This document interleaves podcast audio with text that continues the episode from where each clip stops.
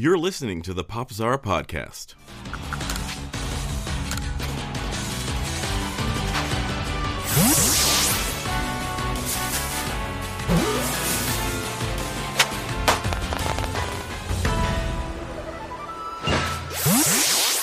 Hey, everybody, welcome to the Pop Czar podcast. My name is Corey Gallagher. I am your senior games editor with PopZara.com. Uh, you traditionally hear me with Nathan Evans on our monthly NPD slash What's Going On in Games podcast, The State of Gaming. Today things are a little different. I am here with Moses Norton from The Pixels, previously the well read Mage Flower Call, and uh, we're going to talk today about a game that's very close to both of our hearts. Or hmm, is it? Hard to say. Uh, anyway, yeah, Moses, well read mage, welcome. Hey, thanks for having me, Corey. A delight to be on your show. Hey, that's wonderful. This is the first time we've had Moses on the show, but I've actually been on his show a couple times. He does a show called Magecast. Uh, I've talked to him about Vagrant Story. I've talked to him about Octopath Traveler. I've also done a little bit of writing for uh, both of his websites, The Pixels and The Well Read Mage. So uh, we've known each other for a while. Yeah, you were also on uh, another Pokemon episode on Magecast, uh, Pokemon Sword and Shield. That's so this right. is actually our second Pokemon episode together Oh, on that's any crazy. on just podcasts. Yeah, yeah, Yeah, You know what? You're absolutely right. I must have been uh must have been Poketoxicated when did that one because yeah, that's that's true. You're absolutely right. Uh, however, we're not talking about Sword and Shield today. We're not even talking about uh Brilliant Diamond and Shining Pearl, which were our other recent Pokemon releases. No, we're talking about the new uh. I want to call it a spin-off, but I think the implication is that it's a main series game. It's a Pokemon Legends Arceus, which uh, I finished a few days ago, and I think you're mostly finished with it, right? Uh, I'm pretty close. I think I just got to the ice wastes today, Gotcha.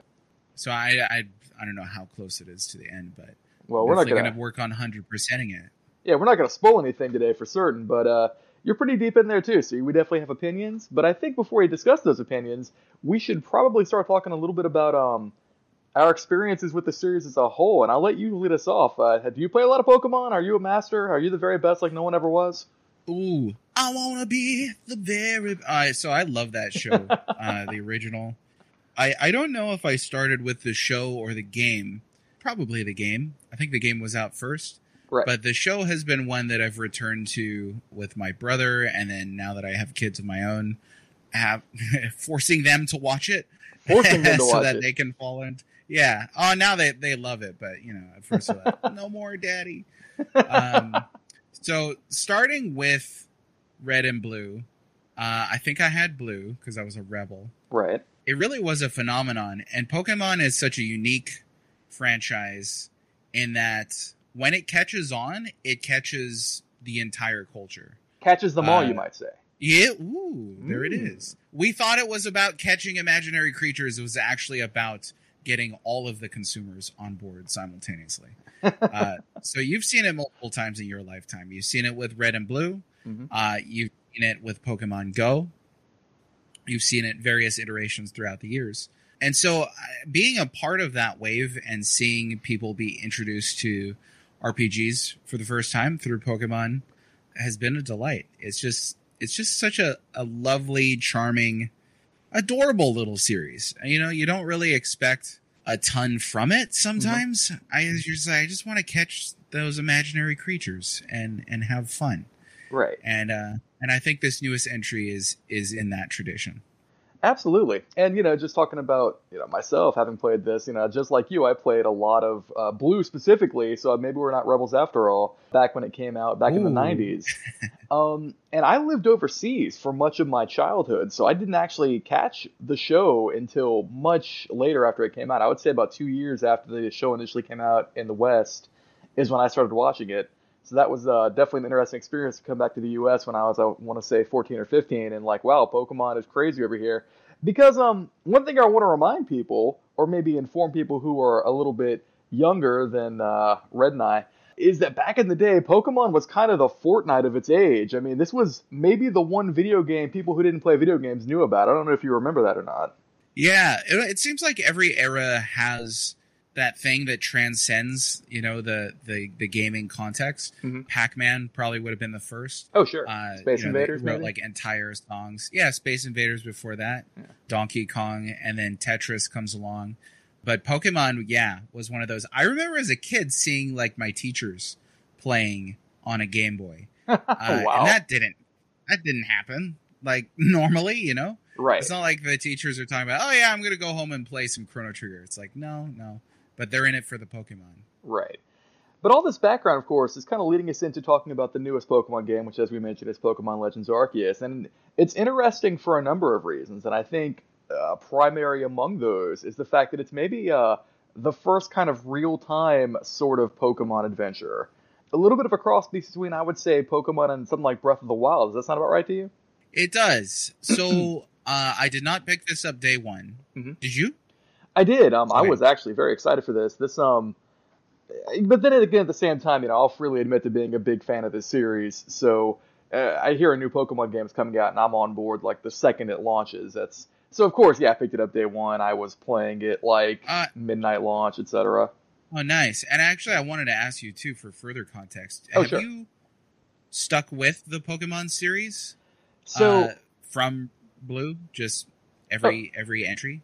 So the only ones that I really didn't play when they came out were uh, Ruby and Sapphire, and those were the those were the Game Boy Advance games. Okay. Um, at the time, I think I was a bit more Yeah. into like online gaming on the PC, uh, like EverQuest, that kind of stuff. So I was busy playing that, and I kind of missed those games. But um, you know, that actually, funny enough, Diamond and Pearl come out, and I'm in college at the time. These are one of the uh, first times I get back on the series on the DS, and it was impressive. Like I, I had a great time with those. And uh, since then, I've just kind of stuck with it. You know, I've played all the new ones as they come out. Sorry, go ahead. No, I was just gonna say that uh, that's almost the opposite of my experience. So Oh. I stopped with uh, Emerald. I think it was called. There's a lot of Pokemon games. to keep up Emerald, the, the third I think it Game was Emerald. game. Yeah. Yeah, uh, that was the last one that I'd played until like Sword and Shield. Really? So you just So, kind of you missed the entire series up until very recently. I want to say Sword and Shield came out three years ago. It was right before uh, the uh, the thing happened that we all talk about. Nothing else. The thing. Yeah, that, where the big the thing, that happened. wrecked Pokemon Go. Actually, Yeah. Pokemon Go was my my uh, entryway back into the series. About to say, funny story. I'm pretty if you would sure count that. it wasn't Pokemon Go actually pretty big during the pandemic because you know you could go outside and it's been generally held that it's pretty safe to be outdoors. So I mean, I guess so. Pokemon Go they adapted a lot of the gameplay to be able to play it without uh, having to travel so far oh, that's uh, during the pandemic. So that's I mean, good on them to maintain that. But as far as Pokemon Arceus goes, Mhm.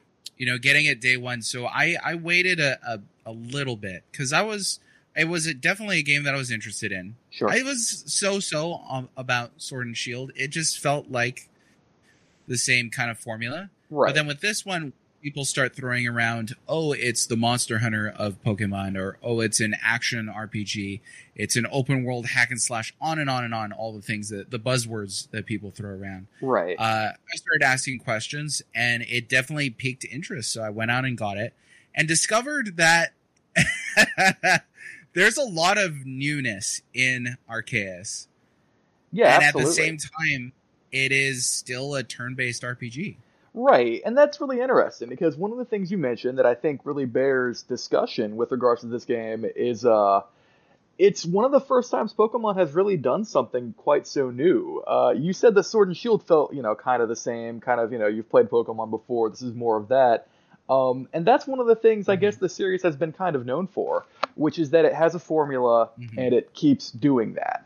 And you know, you love it or you hate it. And if you hate it, it's not going to try to convince you. This is probably the first time that I want to say decades that we have seen this series take such a swerve. And um, by a swerve, uh, just to elaborate for those of you who haven't played it, Pokemon Arceus is basically a Pokemon Legends Arceus. Sorry, Nintendo. Essentially, kind of an action RPG combined with a turn-based system. You move around in real time. You can catch Pokemon in real time you like physically aim your Pokeballs, throw them. It's not a matter of selecting them out of a menu. At the same time, though, uh, you're also capable of engaging in that same turn-based combat that we've seen from previous Pokemon games. Um, and to get into that a little bit, uh, one of the things I mentioned in my review, and I think uh, we have both talked about this uh, on our own time, is that it feels a little strange to still essentially have that same Pokemon combat system in a game that is largely built rebuilt from the ground up at this point. Right. So when I first played it, I was like, "Oh yeah, look at all this space! Oh, and it's so great. You can just catch, you know, a Pokemon without having to battle it first. Right. and then you enter a battle and you can move your character around your human character Mhm. um but curiously not your pokemon that to me felt like really trying to compromise or be go halfways on this this action rpg thing Right. so I don't know. To me, like I mean, when you talk about the combat, it's not an action RPG at all. But there's certainly the action elements as far as catching the Pokemon. So it's a weird uh, space that I think it exists in. Mhm. But at the same time, it's actually really fun to play. Yeah, very much so. As far as moving your character around goes, and it's funny you mentioned that. I'm playing with my friend the first time that we see it, and I'm like, wow, it's really neat that you can walk around during the fights. I bet there's going to be points in which the Pokemon will attack you instead of your Pokemon, and you have to try to dodge their attacks while, you know, giving commands. Uh, that doesn't actually happen. That's not a thing. Um, it- No, yeah. it's essentially moving a camera. That's what I'm about to That's say. it. It's basically camera control. That's all it really is. So it's a cute Yeah. idea, but it doesn't really ever amount to anything, which I guess is a little disappointing. Um, Right.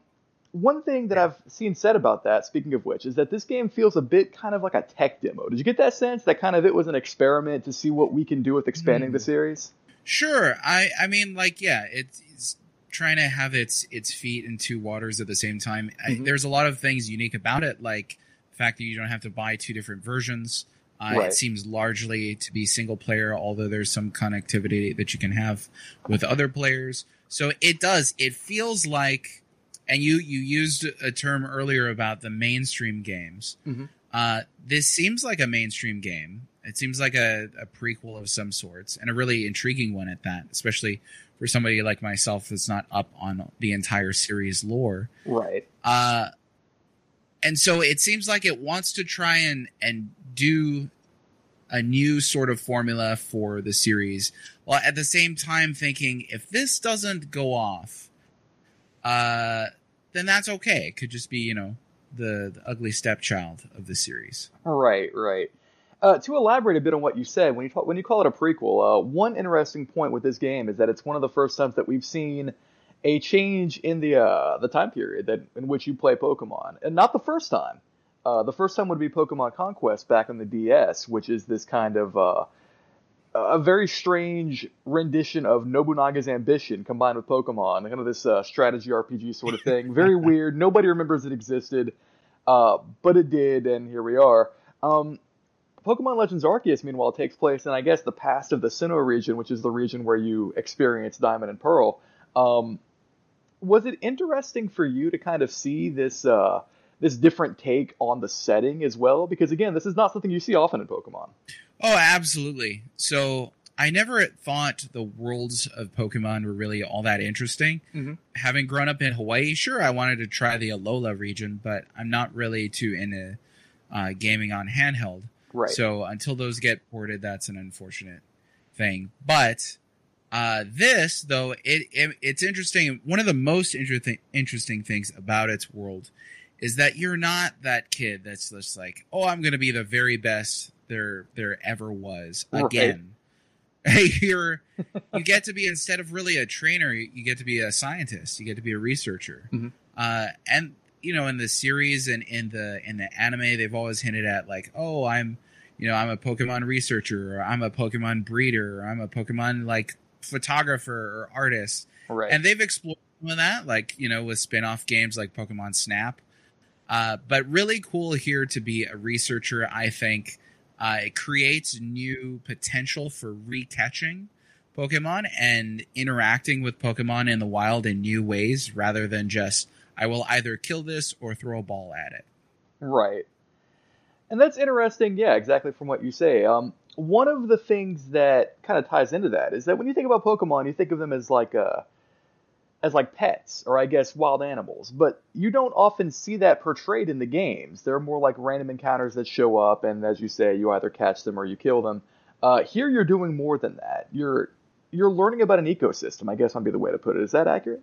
Yeah, I think so. So beyond just you know the research tasks of catching a certain amount or defeating a certain amount, it's interesting to see tasks and the research tasks just broadly are little requirements that you get since you're building the very first Pokédex uh, for this region.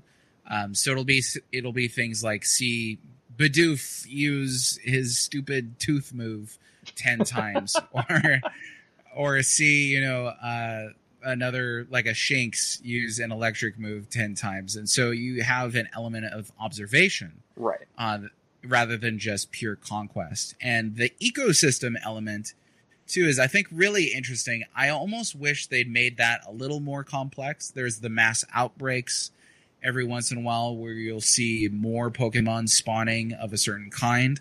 Uh, and it does feel like that these wilderness areas are alive. They've got Pokemon in them. Mm-hmm. Uh, but again, it just feels like it didn't go far, quite far enough. You have you have Pokemon spawning in the same exact location right. every time you enter.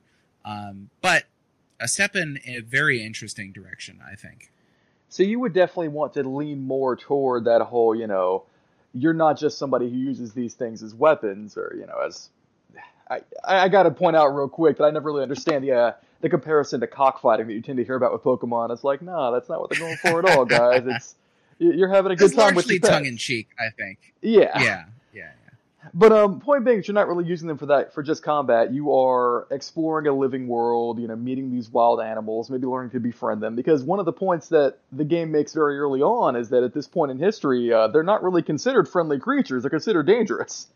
Yeah, and that's honestly fascinating to me. Uh, more than once in this series and in the anime, I'm like, so they really let just like ten year olds wander around with like a time deity in his pocket, like yeah. that can just shatter reality. That kind of seems a little ridiculous. And I get it, it's a video game. It's a video game with that welcomes children in. Yeah. It doesn't it doesn't have to hold up to some kind of adultish uh, analytic. But uh, having a society here that's actually frightened of Pokemon is, I think, a very real uh, environment to craft.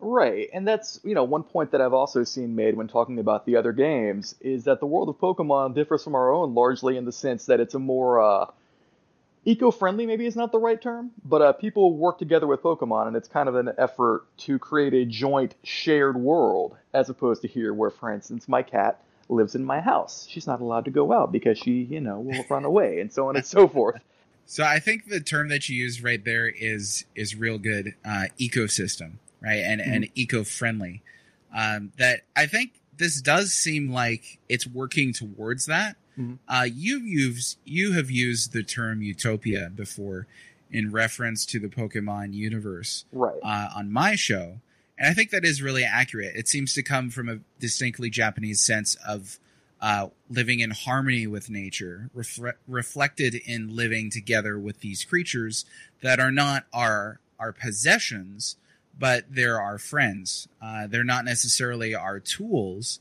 but they are living entities that deserve our respect and our our own assistance. Mm-hmm. Um, so with Arceus, though, you kind of get to see the start of that thought process.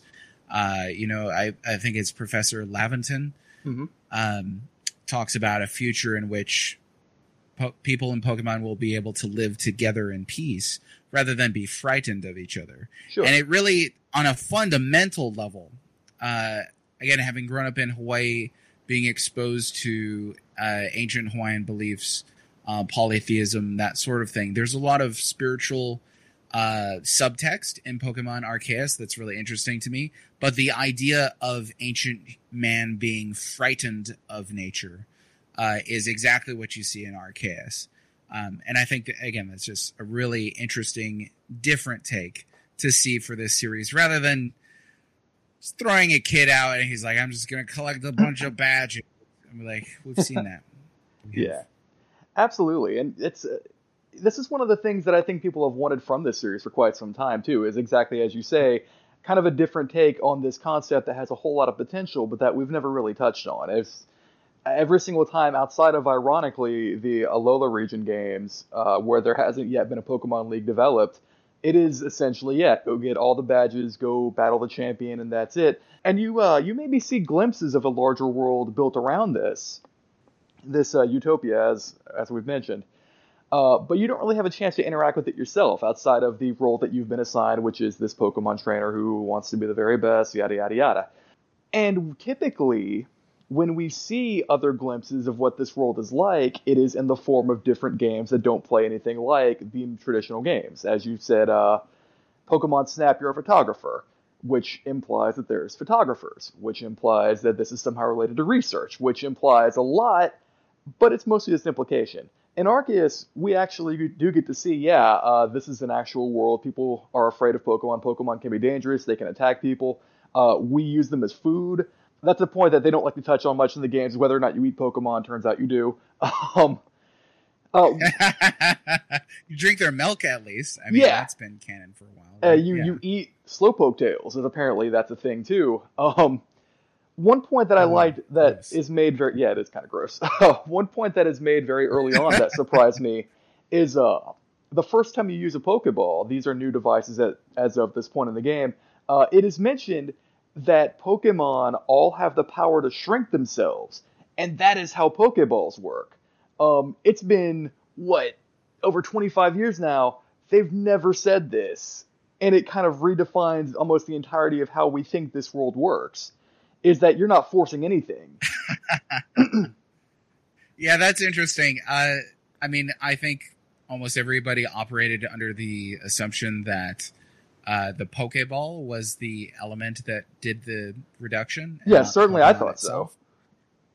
so. Right now, there's the possibility that they just don't know. They think that's what's what's happening uh, because it's such a new technology. But it sure sounds like the game is telling you, no, this is how it's always been. And again, if this is a prequel, then if they start rolling out you know more content for this or in Arceus 2, whatever they want to call that, mm-hmm. uh, there's potential to really retcon and redefine the canon of the lore in the in the series, uh, well beyond just Pokeballs. Right, like basically every aspect. You know, all of these questions that I'm sure people who are fans of the series have had for so long. Well, we have a perfect opportunity to answer them now. Should that be something we're concerned about? Uh, but moving on from lore, uh, one thing that interested me that we talked about briefly is the fact that this turn-based combat is still in place. Do you feel like it kind of doesn't really mesh with the rest of the game? I mean, there are some slight additions to it. Uh, there's this concept of taking multiple turns if your Pokemon is especially fast. Uh, there are different ways to use your moves, but those basically just boil down to hit harder, go slower, hit, hit weaker, go faster. Um, do you think the combat might need a little bit of spiffing up at this point? So uh, it's an interesting question. Um, you use the term spiffing up. There's the there's the realization or the observation there in the spiffing up term that turn based is outdated. Mm-hmm. Uh, that it it should be innovated upon or replaced with the more modern action RPG format. Right. Just to give some context for you guys who are listening, the point that I put forth was that um, I feel like a lot of the older turn-based games are maybe turn-based games because we did not have the capacity in terms of hardware, in terms of game design experience to make what we actually wanted to make. And the point that I use is Final Fantasy VII. Final Fantasy VII from back in the day was a turn-based game. Uh, Final Fantasy VII Remake, which we have, you know, as of a few years ago, is a very kind of anime-styled action RPG. And my hypothesis is that what they wanted to make was, you know, basically an anime that you could play and control, and that's what we have now because we can do that. And likewise with Pokemon, the the point that I kind of feel like is that it was turn based because we could not make the kind of dynamic combat that we want to see from the anime and such on the Game Boy, and it just kind of went from there. But um, you've right. ma- yeah, you've made the op- the opposing point if you could. Sure. So so your point was really about the the tech limitations, the hardware limitations. The point that I tried to make in disagreement essentially was uh, it has to do with the context of the development of RPGs, mm-hmm. uh, the early proto RPGs, Dragon Quest and uh, Final Fantasy on the Japanese side. Um, and then certainly there's the Western counterparts as well. Uh, I think it's worth noting that most of the immediate context of Final Fantasy VII, for instance, because that's the example that we used, are turn based. Even though there's the ATB system, which I feel like is kind of this interesting, innovative bridge between real time combat and turn based combat. Right. Um, and that's very much a distinctly, you know, square thing. Um, but bearing in mind that there were many action RPGs at the time. They were just in the minority. Right. Uh, we talked about Crystalis and Zelda 2, and we talked about Secret of Mana and Final Fantasy Adventure. And then on the other end of that bookend, I think of the context that, that I'm trying to frame, uh, bear in mind that Final Fantasy stayed turn based up until Final Fantasy X. And that was on the PlayStation 2, which absolutely had the capacity for action RPGs That's true. uh, as far as tech goes. But naming NES RPGs that were action oriented, the the tech was absolutely there. But I don't think the purpose of bringing up the the context is I don't think the mindset was there. Hmm. I think that developers looked at the current historical context that they were fit into and said, let's make an RPG. And to their mind, an RPG meant turn based because that was the majority. Just like today, when you ask somebody, what are your favorite RPGs? Or what do you think about RPGs? They probably think of action RPGs first if this is primarily what they play because I think now it's, hard to argue otherwise that action RPGs are the uh, the majority of RPGs today, and so it does make Pokemon Legends Arceus coming back to that game. It does make Arceus look Ar- archaic. archaic. Ah. yeah. uh, I wasn't gonna say it, but I was like, that's too gold not to pass up. Beyond just archaic, though, I think more fundamentally an issue that Arceus has is it kind of feels like it's working against itself. Mhm. It sort of feels like it's shooting itself in its foot in that it wants to be this free flowing, open world that you just get to run through. And, you know, I. I try to avoid saying open world because I'm like, is this open world? Is this sandbox? I Kinda, can't really sorta. move between regions Yeah. without returning to town. That's not really open world. So, oh, there's a lot of just there's so many buzzwords, there are so many subgenres and cross genres that it becomes difficult. You know, somebody could say, "Oh, it's the first open world Pokemon game." I'm sorry, Pokemon Red was more open world than this. I could walk around, you know, whatever. This I have to return to town, right. the, the starting town, in order to get to the next region. the only uh, town, and- for that matter. Right. And then Right. as far as action RPGs go, it, with the combat in Arceus, it's not. It's essentially Final Fantasy X's combat. I was about to say, we mentioned Final Fantasy. The combat is basically the same as Final Fantasy X, right down to uh, speed giving you additional turns, adjusting your turn order Yes. based on what you see coming, and so on. which I was delighted to see. I love Final Fantasy X. Um, Right. I don't think that there's any qualitative difference automatically between what is turn based and what is action oriented. So, like, I don't think a game is better because it's action oriented or a game is better because it's turn based. Sure. I think that those forms need to fit the overall structure of the game, and in, in Arceus, it's it's a bit clumsy. Uh, Right. that said, I do enjoy the combat in this. Right. You know, the sense that I always got when I was playing is that if I ever actually am forced to fight, it feels like it's kind of taking me out of the flow of the game a little bit. Excuse me. You know, I'm enjoying running. I'm enjoying running around, catching Pokemon free form. I guess is the way I might put it. And then, oops, I got into combat. I have to stop what I'm doing, change my entire mindset of how I'm approaching this game.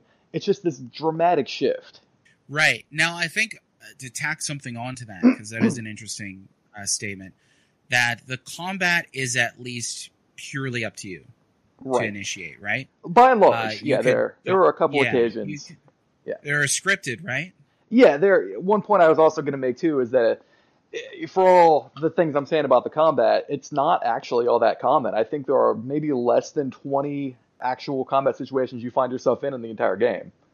Yes, yes. You know, if you're avoiding, if you're actively avoiding combating Pokemon, there's a there's a handful of boss fights and a handful of scripted fights. While we're on that, can I just say, beyond the the clumsiness of of the game trying to be an action game and a, a turn-based game simultaneously, Mhm. scaling would if so if I were to ask you, Corey, what is one thing you would do to improve Pokemon Legends Arceus?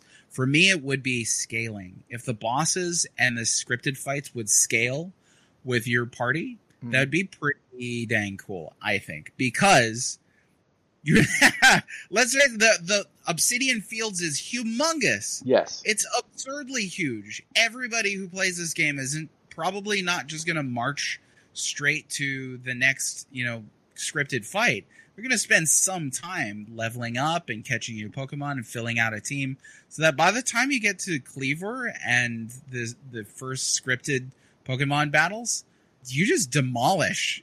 Yeah. just like their face. That's a big uh, issue. I wouldn't say even issue with the combat. It's actually exactly as you say. Uh, the combat might kind of feel like a drag because by the time I actually get into a fight, I'm a solid 20, 30 levels above whatever I'm fighting. And there are a lot of reasons this occurs throughout the game. Uh, you get a, there's an automatic experience sharing system, so Pokemon that are in your party that aren't actively fighting, they'll gain levels too. You'll gain levels for catching Pokemon despite not having battled at all. You don't have to. There are experience point candies you can find for catching and battling alpha Pokemon that give you huge amounts of experience. Uh, point being that yeah, you will drastically outlevel a lot of the combat that you get into. And it's funny you should mention this because we talked about Sword and Shield earlier, and I don't know if you played the DLC, but they've already solved this problem in their previous game. The Really? yes, the so D- the DLC Tundra and all that, it had scaling? it will scale. Yeah, um, I believe it scales based on how many badges you Wow. have, but that still tends to be a pretty good like uh, metric of how your team is doing. So if you go in there with eight badges, it's going to be one version. If you go in there with no badges, which you can do, it's going to be a different version. And for I think varying intervals in the eh, in between the two, it will be different levels of Pokemon that you find. So at no point do you go in and it's just a complete cakewalk.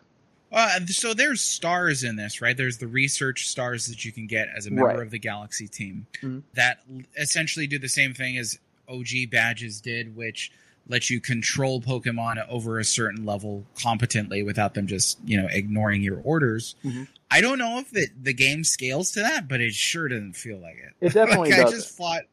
Yeah, I just fought uh the Lord of the Hollow, like an Mhm. Elden Ring boss today, the Electrode, and uh had to do a couple of fights in there and just cruise straight through it. You know, Right. as long as you know, and who doesn't at this point? As long as you know the the type matchups, even just some really basic ones. Like I'll still forget, like what does Dark Week do? What does Fairy do? Like the- Right. yeah. But like obviously, fire burn grass, water put out fire. Like I can remember the basic elements, and as long as you know that, like you're already going to be humongously overleveled for most of the fights. It seems like so you beat the game, right? You said uh, the story and like it never is there any particular sort of challenge in the story without getting into spoilers Without going into spoiler territory, I never really found that the game had much to challenge you with. No, especially because of little quirks, like I mentioned, all this experience that's going on everywhere. The fact also that uh, you can go out into the wild and catch like level 80 Pokemon if you are dedicated enough to the thought of doing it. You can just sneak up behind this big spooky Heracross or whatever, beat him in the back of the Pokeball, and if you're lucky, he's yours now. He's level 80. You don't have to do anything with him. He has great moves. Uh, we got rid of most of the underlying training systems like EVs and such. Those still kind of exist, but in a different form. So yeah, I mean, you catch this dude, he's yours, he's good to go. You can crush the entire game with this one Pokemon. So from that perspective, yeah, I think you're absolutely right. I think uh, to a large degree, uh, this game is ends up feeling more about the spectacle and the experience of being able to catch all these creatures that you know and love, and less about you know using them.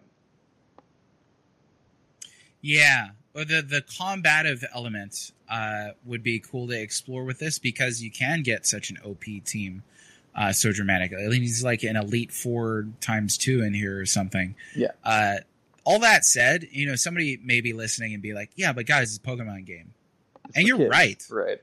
Guy who says that, you're totally right. I mean, this is this is meant to be a highly accessible game for a whole range of ages. Like my my six year old son can play this game, Mhm. which is amazing. I mean, like I could put him on grinding and just be like, "You need to grind for Gravelers because Daddy's got to evolve the Scyther into a Kleavor, and I need that item." And he did it. I mean, he could do it. He could just you know go around explore and just pick out Gravelers, or I can ask him to complete research tasks, and he he friggin' loves it. Because who wouldn't? I mean, it's it's Pokemon, and it's so fun and smooth so the accessibility thing is great. I would be really down to see if they were to add some super bosses or again something to just really test the team that you've built really naturally uh, just by playing this game. Uh, a series of alpha boss rushes or something. I don't know. I mean, Right. they're, they're the ones with the ideas. Yeah, absolutely. Now, one of the things you asked me when we started uh, off on this particular topic was what I would change if I had the chance to change something. And yes. I have to be kind of brutal about it. Um, I would put this game on a different platform. Uh, it's not that I don't love the Switch. You know, I talk all the time. Every time we do State of Gaming, uh, when Nate and I get to the NPDs and they talk about the Switch games, I'm like, yeah, the Switch is wonderful. Everybody should have one. And I've been of that perspective with Nintendo consoles, you know, since time immemorial. Uh, I recall back in the day when the PS3 and the Xbox 360 and the Wii were out, the idea was generally you get a Wii and one of the other two. So I'm not down on Nintendo Right. at all. yeah, I'm not going to say Nintendo or Nintendo's bad at all, but I will say that this game does suffer quite a bit from the performance limitations of the Switch, and it's hard to get around that. Did you kind of feel the same way? I mean, obviously that's a that's a big talking point with this game. Right. Um, it seems to mostly have to do with the visual presentation. Sure. Because as far as loading times, it seems to load a lot faster than, well, let's say my PlayStation One games for crying out loud. Uh, Right. it right. saves a heck of a lot faster than those. But end of the day, this is a tablet game. I mean, the Switch is a glorified Amazon Kindle. It is a a, a Barnes and Noble Nook with color. Uh, it's Man, remember it's they had those? even- right? Yeah, well, I have one still. It's not even remotely comparable to a gaming PC or Right. anything like that. Uh, I can appreciate that there are dedicated fans who are creating more uh, visually appealing. Might not be the best word, but more visually stunning settings for this game in those realms. Mhm. Personally, when you say performance, yeah, I really do think about like things like loading, uh, how well the game is running, and I didn't encounter any of that. But it's kind of ugly. It kind of is. Um, and it's little things. It's things that maybe you don't notice when you first started playing. You go out into the first area, the Obsidian Wildlands, and you're just taken aback by, wow, I'm actually playing this wonderful real time Pokemon game and sneaking up on these Bidoofs and beating them with Pokeballs, and that's wonderful.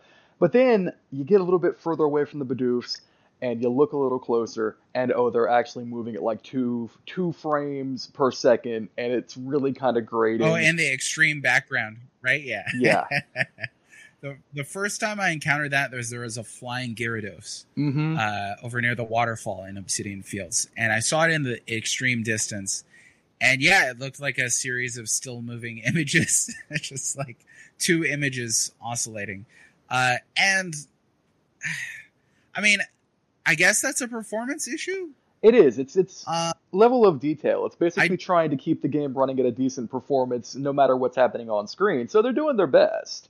Oh, you know what? Here's an here's an actual like jarring one because I was gonna say I don't know how much like that bothered me if you talk about like draw distance and things like that. Mhm. Um, but when I got into the first couple of fights, uh, the grass texture would vibrate, Ooh. uh, and that was actually like really hard to look at, just like dizzying. Right? I got Right. a Pokemon and like a Bidoof freaking out in the extreme distance isn't huge to me, but if like the entire texture of the ground where you're fighting is doing something nuts, that's a little extreme. Absolutely. So there's certainly both sides to this, though. I mean, some people will say, well, it's a deliberate art design choice, but certainly there have been prettier games on Switch. sure. Uh, but at the same time, I think you're gonna hate me, dude, because I'm always in the center with some of this stuff. Okay. there's there's extremists on one end who are like, put Pokemon on PS5, and there's there's extremists on the other end that were like, no, make it look worse. It's an art style, it's deliberate. And I think the truth is somewhere in the middle. Um, that you don't really have to expect this game to be on PS5, but at the Right. same time, uh, they could have done a lot more for it visually. I think. Uh, is that an ideal of this series that's been a, essentially a handheld series for for predominantly for most of its existence? Uh, I don't think so. I don't think that Pokemon Red or, or Blue is particularly astonishing. Right. Uh, and if you go back and look at some of the those original Pokemon s- sprites, they're hideous Yes. freaking chonk Pikachu, Pikachu all over the place. uh, and so this is the same sort of thing. I think it again it follows in that tradition. Could Game Freak have done more? Absolutely. absolutely. So this kind of leads into um, you know, a, an overarching point about this stuff, which is the Switch. Um, Switch came out in 2016, if I recall, wasn't it? Uh, sounds about right. I It- think you're right. I think it's it's in that ballpark certainly. And uh, you know, since then we've seen some really fantastic looking games. Uh, Breath of the Wild still really stands out. Um, Super Mario Odyssey, of course, looks great. It- and pretty much every first party Nintendo production looks wonderful. But slowly but surely, we're running into things like uh, you know Pokemon Legends, where you've got your two frames per second Gyarados floating over the and so on and so forth. You're vibrating creepy grass. Another game that sprung to mind when I'm thinking about this point is uh, Shin Megami Tensei 5 came out, uh, I believe, uh, last year. Really struggles, and I don't want to imply anybody did anything, but if you put that game on PC through some mystical means, it runs like a charm. It's beautiful. It's gorgeous. um, Kotaku knows all about that. Yeah, I'm sure they do. Um, they know a lot about a lot of things. Um, so my question for you then is: Do you think after we're going on seven years now? No, we're not. We're going on six years. I'm terrible at math. Um, going on six years of the Switch, do you think it might finally be time for a hardware revision or an update? Maybe maybe we could call it the Super Nintendo Switch. yes, because they just put one out, right? The OLED. That that was Nintendo's concept. That, that's what we thought was going to be the. Switch too. Yeah. Right. That's what everybody, all of the publications were like, rumored Switch Pro coming. It's coming. 4K visuals, baby. And it, they roll it out, and it's an OLED screen that's like slightly bigger. Uh, which, I mean, I didn't pick it up. I, I kind of want to every once in a while, but I'm like, yeah, I don't really use handheld games. Uh, I've heard issues of people saying that their Switch is breaking down. Mhm. Uh, obviously, Joy-Con drift is a Very maybe the worst thing about the Switch. very common, right? Um, yeah. Um, do I think that they need to put out a pro model? Looking at at it from the perspective of a, of a fan and looking at it from the perspective of Nintendo as a business, I Mhm. think you get two different answers. From Sure. the perspective of a fan, I could absolutely see, you know, the need for better hardware. And when I say better, like more capable hardware to run the games that are palatable to the modern audience. Because the reason why, like, your Mario Odyssey example, like, works so well, like, Mario Odyssey is gorgeous. Uh, but Mario Odyssey is not an open world game where you look vast distances to see like a Gyarados flying in the background right. that you can run up to and catch. Pokemon Arceus just by by its its nature is this huge game that I think would appeal to a modern audience because open world games are so popular. But the Switch may not be capable of running games in that format. From a fan perspective, yeah, I could totally see if I wanted a more involved, uh, detailed Arceus. You know, to me, it's not too appealing to just put it on a PC and up the graphics. That doesn't fundamentally change some of the clumsiness, like again with the combat. right. That doesn't change the the design of the game. It makes it easier on the eyes, which which goes you know further or or not so far depending on who you're talking with. But then from a business perspective, Switch is sold like hotcakes, Mhm. and I think that's largely because of its price point Mm. and the ease of its manufacture and distribution. So, whereas you, we've seen demand has been huge for the next gen consoles, PS5, Xbox Triple X two six five, whatever they're calling it now, Xbox. Uh, those aren't as easy to find. They may be getting easier, but we know there's chip shortages. We Right. know that there's issues with, and this is in P. I mean, you've told me this is an issue with PC because they're pushing that envelope of trying to be the strongest machine you can get. Right. That makes sense. Whereas the Switch, again, is a tablet. Tablet, it's probably easy to produce. Again, I don't know everything. I mean, that would stand to reason. You're using this older hardware that you know maybe would have gone into like an iPhone three from like 2002 or whatever. So of course there's Right, going to right, be plenty of those to go around. Whereas with this new fancier stuff, eh, somewhat more difficult to find the unobtainium needed to create your PS5. Exactly. And then you look at the price point of the Switch. Uh, people have complained about the prices of games, but that doesn't seem to stop people from buying the Switch because the Switch is so much more affordable Right. than PS5 or Xbox. Certainly much more affordable than buying your own gaming PC. You get essentially what you pay for. Hmm. You're getting a less powerful device uh, that has this range of exclusives on it, um, rather than paying for these more advanced systems that can run games at uh, at an improved rate. Let's say. Gotcha. So to clarify one of your earlier points, you would actually go so far as to say that the design of some of the more impressive games on the Switch is informed by the limitations of the Switch. Oh, absolutely, absolutely. I mean, I think that. I mean, imagine if they tried to make an MMO on Switch. Do you think that would work out? Uh, funny story, they totally do exist. You absolutely can get one. They are terrible. are they ports of previous MMOs? They are- I they mean, are- like I'm talking about like Oh, I'm sorry, I'm about to say they are typically ports just- of mobile MMOs, and they're horrible. okay, Yeah. okay, right. So I'm I was thinking, imagine if they made like like uh, like a Monster Hunter MMO or like Hmm. Final Fantasy 16 for Switch for Switch. I mean, Right. I don't know that the Switch is capable of running games that are as demanding fundamentally as those sorts of things. I mean, Right. platformers, sandbox games, you know, indies, Metroid Dread seem to be just fine on there. Right. But once you start looking into these broader games, Monster Hunter Rise uh, was another one that you and I were talking about. Definitely can benefit from some of the more powerful devices. Sure. Uh, it's on PC. Uh, I'm sure It's- that's a It is very a great way to play it. very nice on PC for the record. But check my review, popzara.com. Boom, boom. There's the plug. Yeah. Uh, so fundamentally, yeah, I don't, I don't think that the Switch is just capable for some genres. And on top of that, I don't know that again from their business perspective, should they release a pro model, how much more expensive is it going to be, and how much, how much will it cost them to produce it? So like, is it something that they can easily manufacture and distribute? right. Uh, if it's none of those things, I don't see why, as a company, they have to make a pro model Mm-hmm. because this thing is just it's still selling like like crazy. Absolutely. Uh, where's the incentive for them to take that extra step and potentially face new hurdles? And one relevant point that you might not have picked up on because, as you say, you don't really play a lot of handheld games. Uh, they did this. They did this exact same exact same thing with the 3DS back in the day.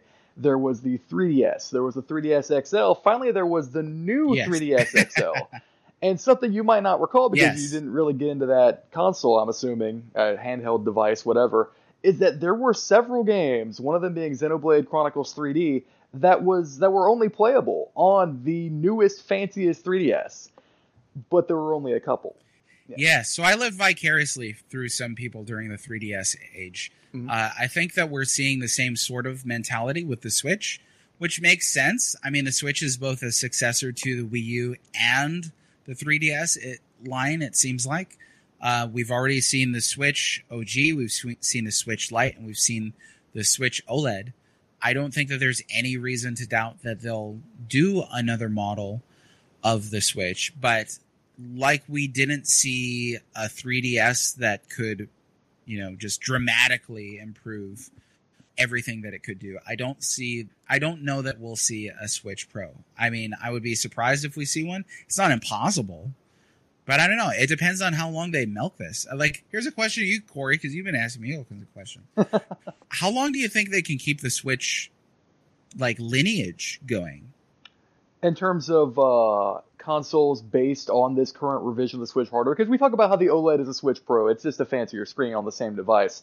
So if that's what you're asking, I would Right. probably give it maybe two, even three more years. Um, Nintendo do their own thing. I mean, that's always been what we know about them. Is that I think there was only one situation where they really chased, you know, chased the dragon of the best graphics, and that was back with the GameCube, and that did pretty well.